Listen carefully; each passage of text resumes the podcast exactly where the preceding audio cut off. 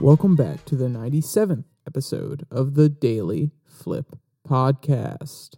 I'm your host, Alex, and today we're going to be flipping through some of the top stories, including two talking about China, its growing power, and its religious persecution, and one talking about how the commercial real estate market in America, just like China, may actually be headed for a downward spiral. And of course, we'll end today with our daily delight, a story meant to leave you feeling positive and ready to take on the day. Now, that's enough rambling from me. Let's jump into our daily debate. So, where will China strike next? We've seen them strengthen their ties in Africa, South and Central America, as well as the Middle East now. Is China's growing prestige on the world stage alarming to anyone else? I mean, to me, it's it's a little scary personally, but does anybody else see it and think, "Oh shoot, they are coming for our title. They're trying to be the peace man, like we have been for a long time. They're trying to have the yuan be the main currency that everybody trades in." And that's a little bit alarming to me. But, you know, there are some other people who may think it's just part of the natural cycle of global politics. And wherever you line up on that scale, Throw it down in the comment section. I want to see and hear what you guys have to think or have to say. Now, let's jump into our first article. This one comes from New York Post. The US hands China the Middle East at its own peril. So, if you aren't fully informed, or at least you're not keeping up with the news, China helped broker a, a negotiation, a formal agreement to keep talking between Iran and Saudi Arabia. And them stepping in as a peacemaker, not just trying to stir the pot like we kind of perceive China to do in certain situations, but actually stepping up saying, yes, we can actually bring these two guys together. We can build strategic alliances in the area. We can be the leader who brings peace. It's a big slight it's a big slap in the face of America, who, as we would like to pretend as America, over the last few decades, that we've been the big peacemaker. We've been the one stabilizing the world, making sure that people get along, making sure other nations understand the reality of the situation on the ground, and getting them to come to the table and actually start working with people that they wouldn't necessarily want to on their own. And now we see China doing it, stepping up, being this this peacemaker. And it is scary to a lot of the realist global politics people because they're looking and saying, wow, our prestige has fallen so much that we couldn't even get Iran and Saudi Arabia to the table, even though they both have a strong interest in protecting the value of oil and things of this nature. And let's be clear, they are the two heads of two different warring sides uh, in the Middle East. But the fact that we couldn't even get them to the table and China could, and the fact that China's talking about creating a sit down with Ukraine and Russia, they are really stepping up trying to show that, hey, we could be a hegemon too. We can ensure that the world operates smoothly if you give us the chance. And that's scary. And or at least that's scary to a lot of people. And this article comes from that realist worldview that, hey, you know, there's going to be a hegemon. It's all about power on the world stage, and the US is losing it. So we'll start with the framing the author gives here. Quote On Sunday, just days after Saudi uh, Aramco, the national oil producer in Saudi Arabia, publicized a multi billion dollar investment in China's petrochemical industry, Saudi Arabia and its OPEC Plus partners announced a surprise cut to oil production alongside the recent China brokered agreement for Iran and Saudi Arabia to resume diplomatic ties, these developments typify an ongoing transition. America is stepping back, and China is stepping up in the Middle East. End quote. And what they're also pointing out here is that the state industries, you have uh, the petrochemical industry in China and Saudi Aramco in Saudi Arabia, they're starting to invest in one another. And there's even been whispers, talks that they will trade their oil, not in US dollars in the future. And if that's the case, that is the destruction of the petrodollar, and the US cannot survive that, or at least it will be a very, very painful experience. But these sort of steps are scary. And if you're a person who's been looking at the Middle East and been observing the Middle East for a long time, it's a very complex region. There are lots of factors here. It's not as simple as saying, oh, China's stepping in and they're solving everything. I mean, it doesn't actually say there's peace between Saudi Arabia and Iran. It doesn't say that they're going to start trading the largest volumes of oil and goods and everything like this. No. The agreement was just to make sure that their diplomatic ties are back in place, that they're actually having an open dialogue. But that's still something.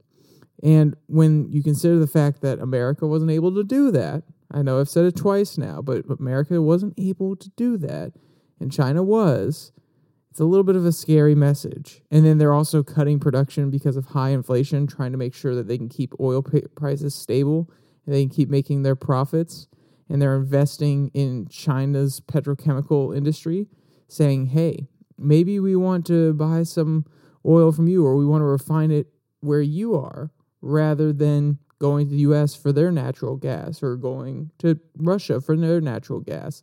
So it's a building up of this alliance and it is a bit scary. But, you know, the author wants to focus more on how the US has failed, not how scary China is. So let's take a step back and talk about that. So there's really been a change in U.S. foreign policy.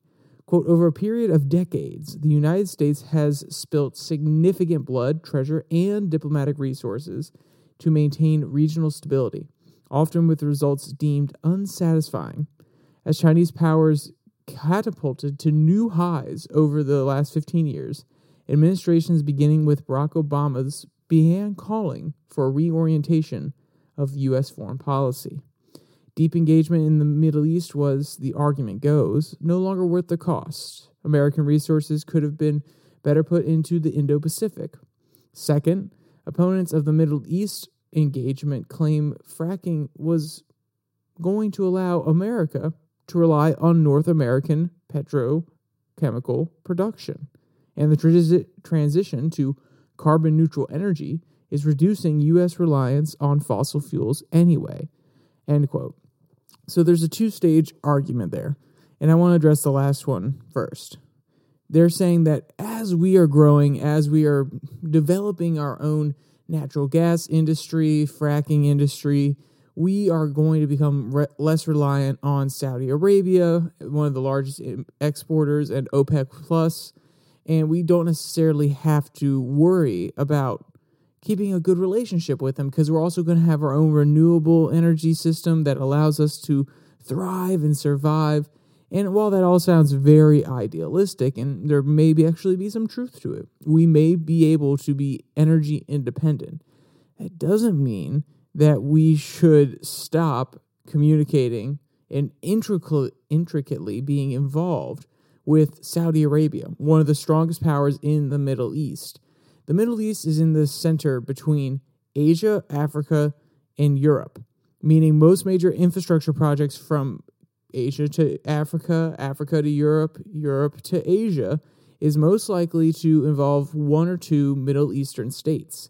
This is something that, as America, we don't necessarily think about, or at least the average American doesn't think about. The foreign policy agents, of course, they think about it. This is quite literally their job. But it is in the middle of growing superpowers everywhere. You have South Africa growing in power in Africa.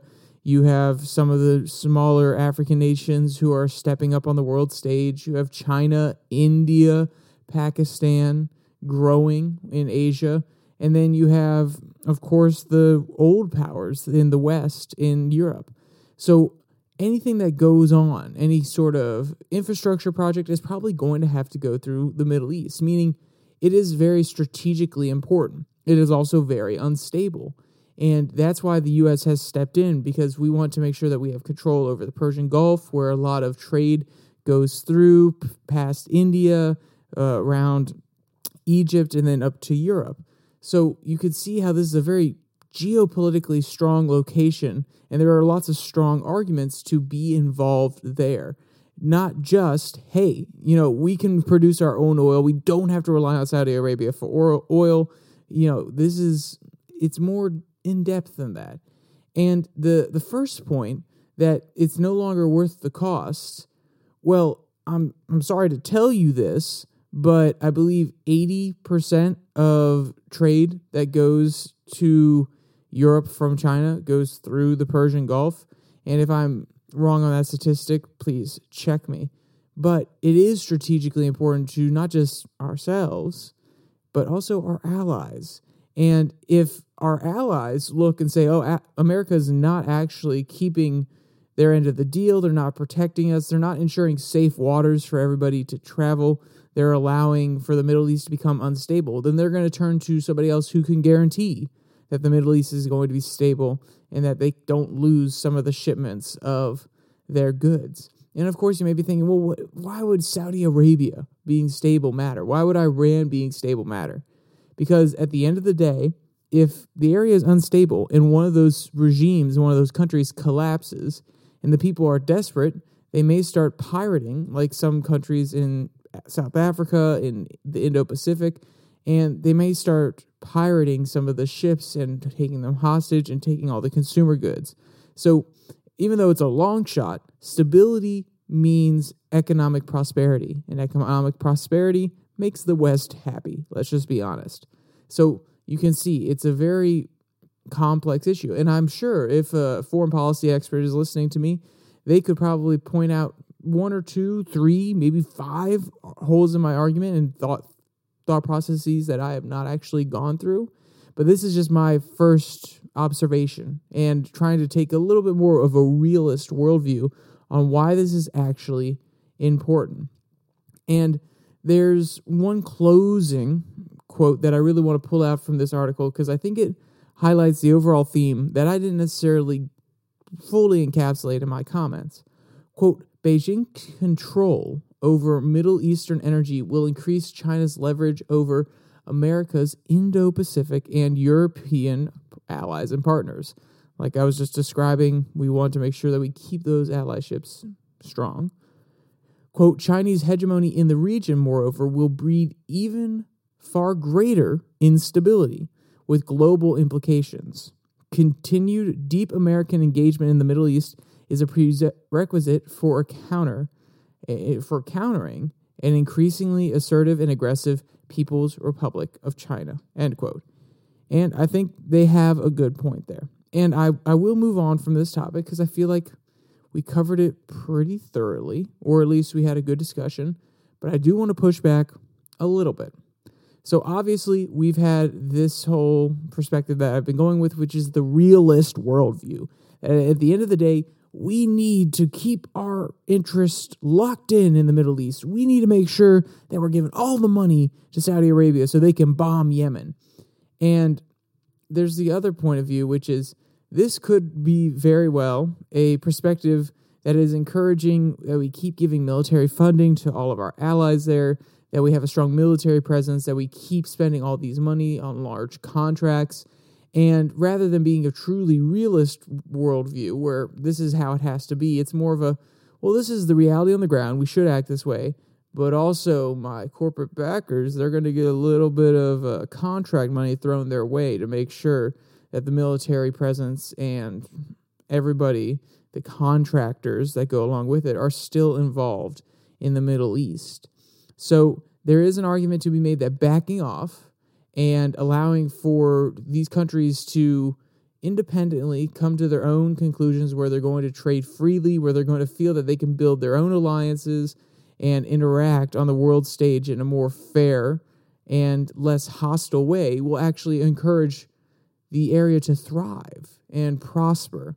So that's more of a liberal worldview. And, you know, we tried that with China. And the, the only reason I don't really love that is because we had the idea that with China, hey, we are going to just trade the living heck out with you. We are going to bring you the capitalist system and we are going to allow you to come into the new world of the economic order through lots of trade and manufacturing, and you're going to leave behind your authoritarian ways. And it turns out, once the economy was spurred, then they went back to their authoritarian ways. So just because free trade has worked before and it has allowed different areas and regions to prosper, it doesn't mean it's the solution going forward. And that's why I stick more to the realist worldview. And I'm not saying it's an actual that it's actually real, it's the only one that's rational. What I'm saying is the realist worldview in geopolitics is it's a power game. The people that have the most power, the ones that wield the biggest stick, are going to be very effective. And it's all about deterring your enemies with not necessarily shows of force, but showing, hey, we're not going to just sit by and let you do this, that, or the other. We're going to make sure that you know we're here and you understand the realities on the ground. All right. So let's jump to our second article, still about China, from the Wall Street Journal. Chinese church group flies to U.S. after three years in self exile. So let's give a little bit of background so you actually know what's going on here. A congregation of Chinese Christians, quote, seeking asylum abroad, is giving to, traveling to the U.S. with plans to resettle permanently, capping a three year quest for a new home outside China that has impede, been impeded by repeated legal setbacks and police detention. The 63 members of the Shenzhen Holy Reformed Church who were detained in Thailand last week for visa violations, have departed the Southeast Asian country for the U.S. A spokesperson for the United Nations Refugee Agency and Thai police officials told the Wall Street Journal on Friday. End quote. And this is a big move. So they've they've been on the run, or I say on the run. They've been on the move for practically three years. They left China because they felt that they were being persecuted. And in China, if you didn't know, it's not necessarily saying they don't allow religion whatsoever, but they're not necessarily fans. They don't want someone to come in the way or something, a God, Jesus, um, Allah, any sort of deity. They don't want them to come in the way of loving the government. The government looks out for you. No, it's not God above who, you know, died for your sins and is allowing you to live on this beautiful earth. It's no, no, we're the Chinese Communist Party. We're providing for you.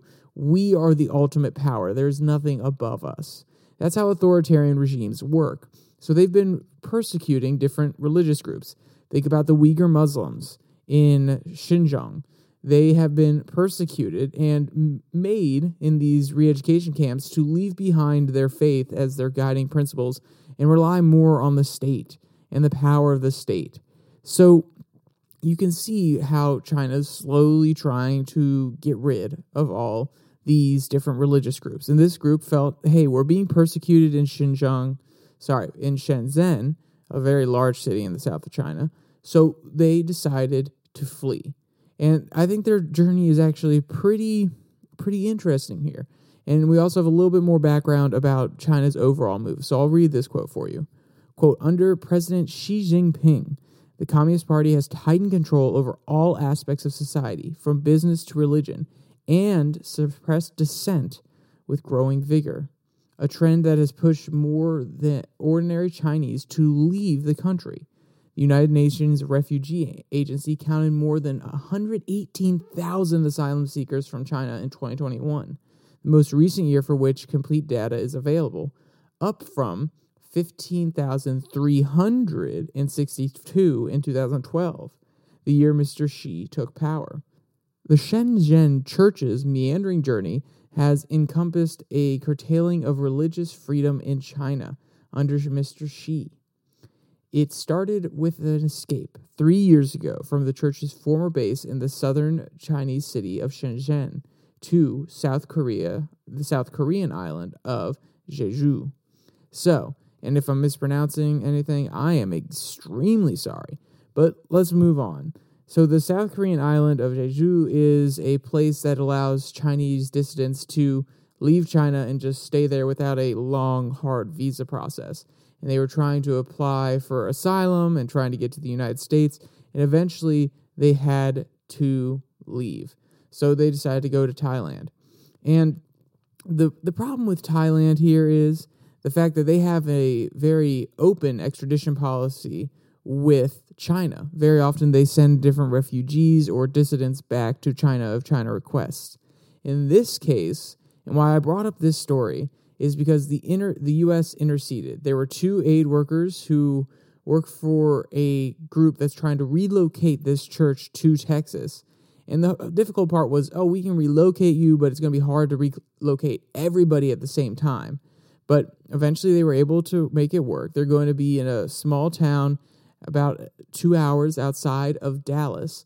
And this is the beauty of America. Even if we are losing a little bit of our prowess on the foreign policy side, on the world stage, we still have independent actors, independent activists. We have these support groups that are willing to go out and if they see a problem in the world, they're willing to change it. They're willing to bring freedom to these other countries. And I know it may be a little bit hypocritical and it may just be because this is a church group and churches outreach all the time and they want to be compassionate. Maybe that's just why this is happening. But it's still beautiful. And I think that's something we can still offer the world. Because the last article shows or highlights the US hegemony may be in jeopardy. We may be losing our power as a nation on the worldwide international scale. But we still have people and organizations that can exert some power on the international stage. They can, at the end of the day, go out there and affect change in the world and make sure that the authoritarian regime in China doesn't just get their way and get to suppress the speech and the ideas of these people. And I think that's beautiful. And I think at the end of the day, if we're still going to spread freedom after we're not the hegemony, the hegemon of the world, then that's exactly how we're going to do it. And that's why I wanted to bring up this article. I didn't want it to be all doom and gloom. At the end of the day, we can affect change. You can affect change. You just have to want it bad enough and have a vision and plan on how to get there and do it. All right, enough with platitudes, enough with cliches. Let's jump to our last article. This one comes from USA Today. Commercial real estate is headed for a crisis worse than 2008, Morgan Stanley analyst says. I know, not a really flashy headline whatsoever. Definitely not doomsday, doom and gloom. It's going to be worse than 2008. But they do have a little bit of information, of course, to back this up. Otherwise, they wouldn't be writing the article. And there's a, a bellwether, a industry, a different group that is kind of showing the path forward through this hard time when it comes to commercial real estate. Quote In February, a PIMCO owned office landlord defaulted on an adjustable rate mortgage on seven office buildings in California, New York, and New Jersey when monthly payments rose due to high interest rates. Brookfield, the largest office owner in downtown Los Angeles, that month chose to default on two buildings rather than refinance the debt due to weak demand for office space. They are a bellwether that is of what is likely to come. As more than half of the 2.9 trillion in commercial mortgages will be up for refinancing in the next couple years according to Morgan Stanley. End quote. And you may be thinking hey well okay first off refinancing why does that matter? Oh, I mean, at the end of the day, can they not just get another loan or, you know, adjust the rates a little bit or say, hey, we, we want to make sure that this is a fixed rate so it doesn't go any higher? And I realize I'm maybe jumping the gun a little bit. If you're a person who has bought real estate before or has taken out a loan, you get where I'm coming from. You understand why this is an issue. But if you're one of the younger viewers, which is who I'm trying to really speak to, trying to make sure that you have a little bit of understanding what's going on, the fact that these are going to be up for refinancing here soon and there's not a lot of demand for office space is dangerous because you've seen what inflation is doing. You see that it's running around 7% when adjusted. So at the end of the day, these people that are leasing out these office building spaces or leasing out the land where they have these office buildings, they are not going to want to go through the refinancing process and lock in a higher rate of interest on their their loans. And especially that's the case when there's not a lot of demand for office space. Now, if there was a huge demand for office space and the interest rates were going up, then they may be willing to refinance. They'll take the high interest rates, but they'll make it go just a little bit longer if possible, or they'll make it even shorter, realizing, hey, demand is really strong right now. We can actually pay off the high interest on those loans. But that's not the case. COVID, the Zoom era, the remote working era has changed a lot. A lot of companies are cutting down on their leasing costs by saying, hey, we're going to have one small office where the main team, the C suite comes in, and then everybody can work from home, Zoom in, and communicate through email, Slack, all these other things. So there's not a lot of demand for large amounts of office space. And at the end of the day, we have had a commercial real estate boom over the last 10 years, maybe even two decades, where a lot of people have been buying up prime real estate in these large cities and they've been converting them or building new office buildings. And of course, there has been some residential booms in these large cities too. But a lot of people in the late 90s, early 2000s started to relocate. This new millennial generation relocated to these big cities and they started working out of these larger corporations. And now that, like I said, you have a remote worker environment, you have people that don't want to drive in that hour through LA traffic, they are staying home and they are enjoying their time at home. Meaning, at the end of the day, if they're more productive there, why would we want to send them into the office anyway? So these companies don't really have an incentive to buy office space. And there are other warning signs here that the analyst really wants to point out. And I'm going to I'm going to bring them up because it is more than just the fact that people don't need office space. There's a little bit more to it. Quote, the commercial real estate market was dealing with a host of challenges, including dwindling demand for office spaces brought on by remote work, increased maintenance costs, and climbing interest rates. With small and medium sized banks accounting for 80% of commercial real estate lending, the situation might soon get worse, says experts. Commercial property prices could fall as much as 40%, rivaling the decline during the 2008 financial crisis, forecast Morgan Stanley analysts. These kinds of challenges can hurt not only the real estate industry, but also business communities related to it, says Shalett. End quote. And the reason the medium and small sized banks is very important is because there has been a discussion about after Silicon Valley Bank uh, failed and Signature Bank failed, there was a conversation about what banks are actually going to be insured. If it's the big banks that the U.S. is reliant on, then okay, we'll bail them out. But the FDIC and the Jerome Powell, Janet Yellen, the Treasury Secretary, they have not come out and said we will insure medium and small size banks too. And since 80% of the lending comes through them for these commercial real estate buildings, you can see where the issue is. If there's a fear of default, people aren't going to one take out loans from those banks and want to keep buying commercial real estate, so that's going to lower prices. But also, if one of those banks fails, then the people that have these commercial real estate buildings, they won't actually be able to hold on to that building because some other company is probably going to buy up the assets of this other bank. A larger one's going to come in and then they'll force the person to refinance under new terms, or they'll just outright lose the ability to manage that building. So you can see how this is a mounting crisis and how it could be even worse than people are necessarily imagining on the surface. It's not just about the defaulting loans, it's the possibility that these small lenders won't be able to survive and actually give out money to keep these commercial real estate buildings going and you know in good condition.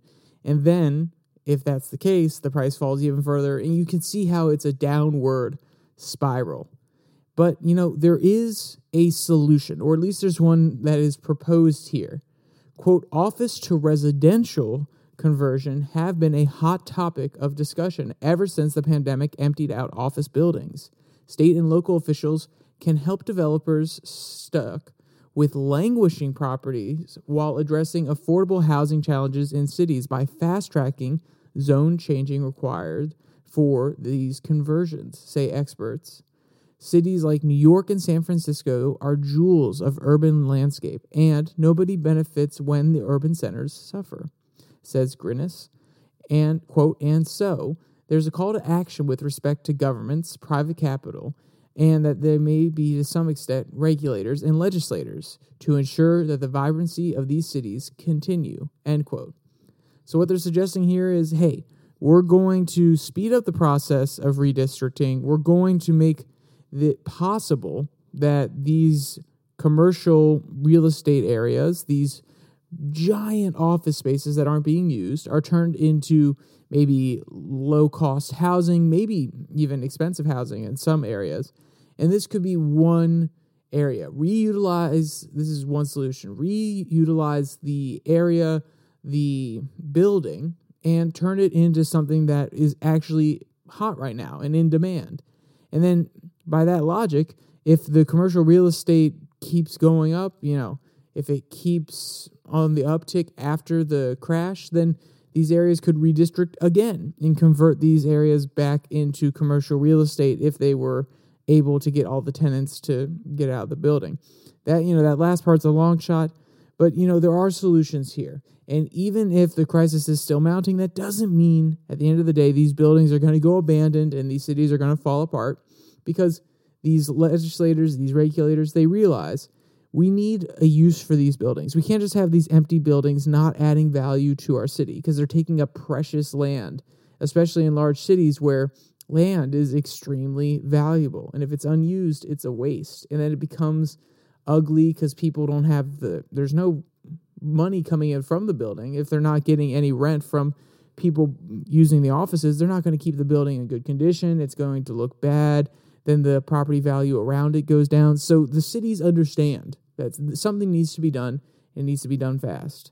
So we'll see if this is a solution. If turning them into residential areas will actually help at all. Maybe it won't, but at least they're trying to do something. And at least there is a solution on the table when it comes to this. And that is at least reassuring that there is a possible way forward that doesn't have to end with a large percentage of the private equity or private commercial real estate firms going under. All right. I know that was a little bit long winded, and we did end on a positive note on that story, but we're going to end on an even bigger positive. This is our daily delight from My Modern Met. The French Bulldog is so good at skateboarding, he's being called Tony Dog. So, almost Everyone on the internet has seen a dog riding a skateboard, but probably not like this. Quote, Cabbage, aka Bai Cai, is a white French bulldog who has mem- mesmerized the internet by skating like a absolute pro. This is more than just a cute pup posing on a skateboard. Cabbage fully seems to understand how to push off, keep his balance, make turns, and even skate down stairs. It's no wonder that some are calling him Tony Dog. And, you know, honestly, it's not that hard of a bar to pass, but this dog is better than me, and I'm, I'm kind of jealous. Quote, while Cabbage and I are having fun, I want to bring laughter to others too, Xiao shares. Xiao's his owner, by the way. Quote, people live very stressful lives now, and it would be nice if we could share our happiness, end quote. And if you want to see any of the cute photos or videos of Cabbage riding the skateboard, or you want to read any of today's articles, there'll be a link in the description below that like and subscribe button. Also, down there, you can find the links to the podcast on Spotify, Pocket Cast, Google Podcasts, Podvine, as well as the Twitter handle at Your Daily Flip, where I post a link to the podcast on Monday, Wednesday, Friday when it goes live. All right, with all that said, there's only one more thing to say. Stay safe. Don't die.